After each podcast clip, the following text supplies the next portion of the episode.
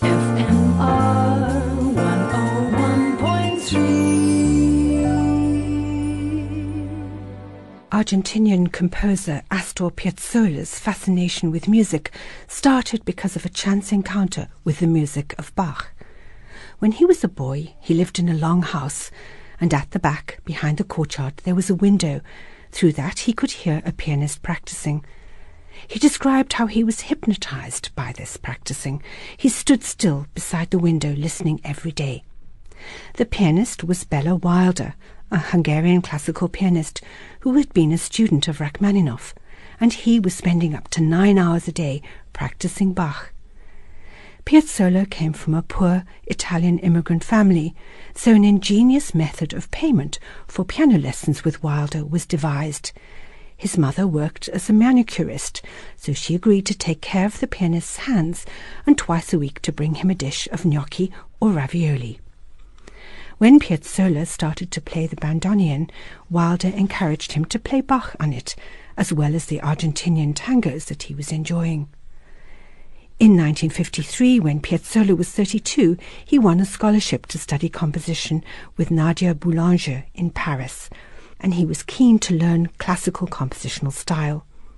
At first, he hid his bandoneon work and tango writing from his teacher.